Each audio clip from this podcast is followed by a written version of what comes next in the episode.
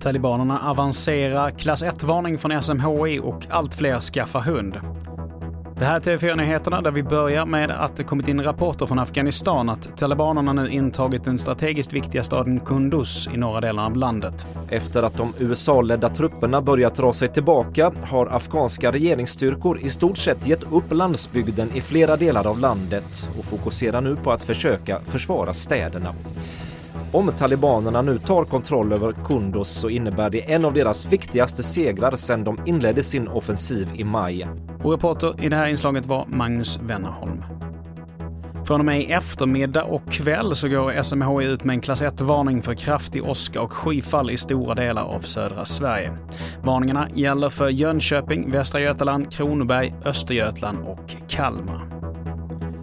Och vi fortsätter med att allt fler barn under 15 transporterar vapen och narkotika åt kriminella. Det rapporterar SVT. Det är en oroväckande utveckling och man får inte glömma att de äldre kriminella oftast också är barn i 16 till 17 års åldern. Det säger Kristoffer Boman, lokalpolisområdeschef i norra Stockholm. Under första halvåret i år så har nästan lika många barn anmälts för vapenbrott som under hela 2020. Och i Tyskland så beräknas vaccinationsprogrammet mot covid-19 hittills räddat 38 000 människoliv och förhindrat 20 000 inläggningar på intensiven.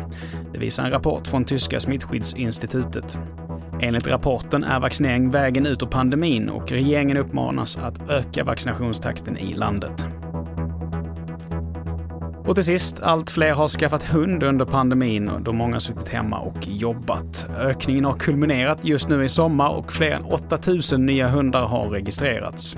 Det är 22% fler än i juli förra året och Svenska Kennelklubben befarar nu att många kanske inte har tänkt på hur stort ansvar det är att ha en hund.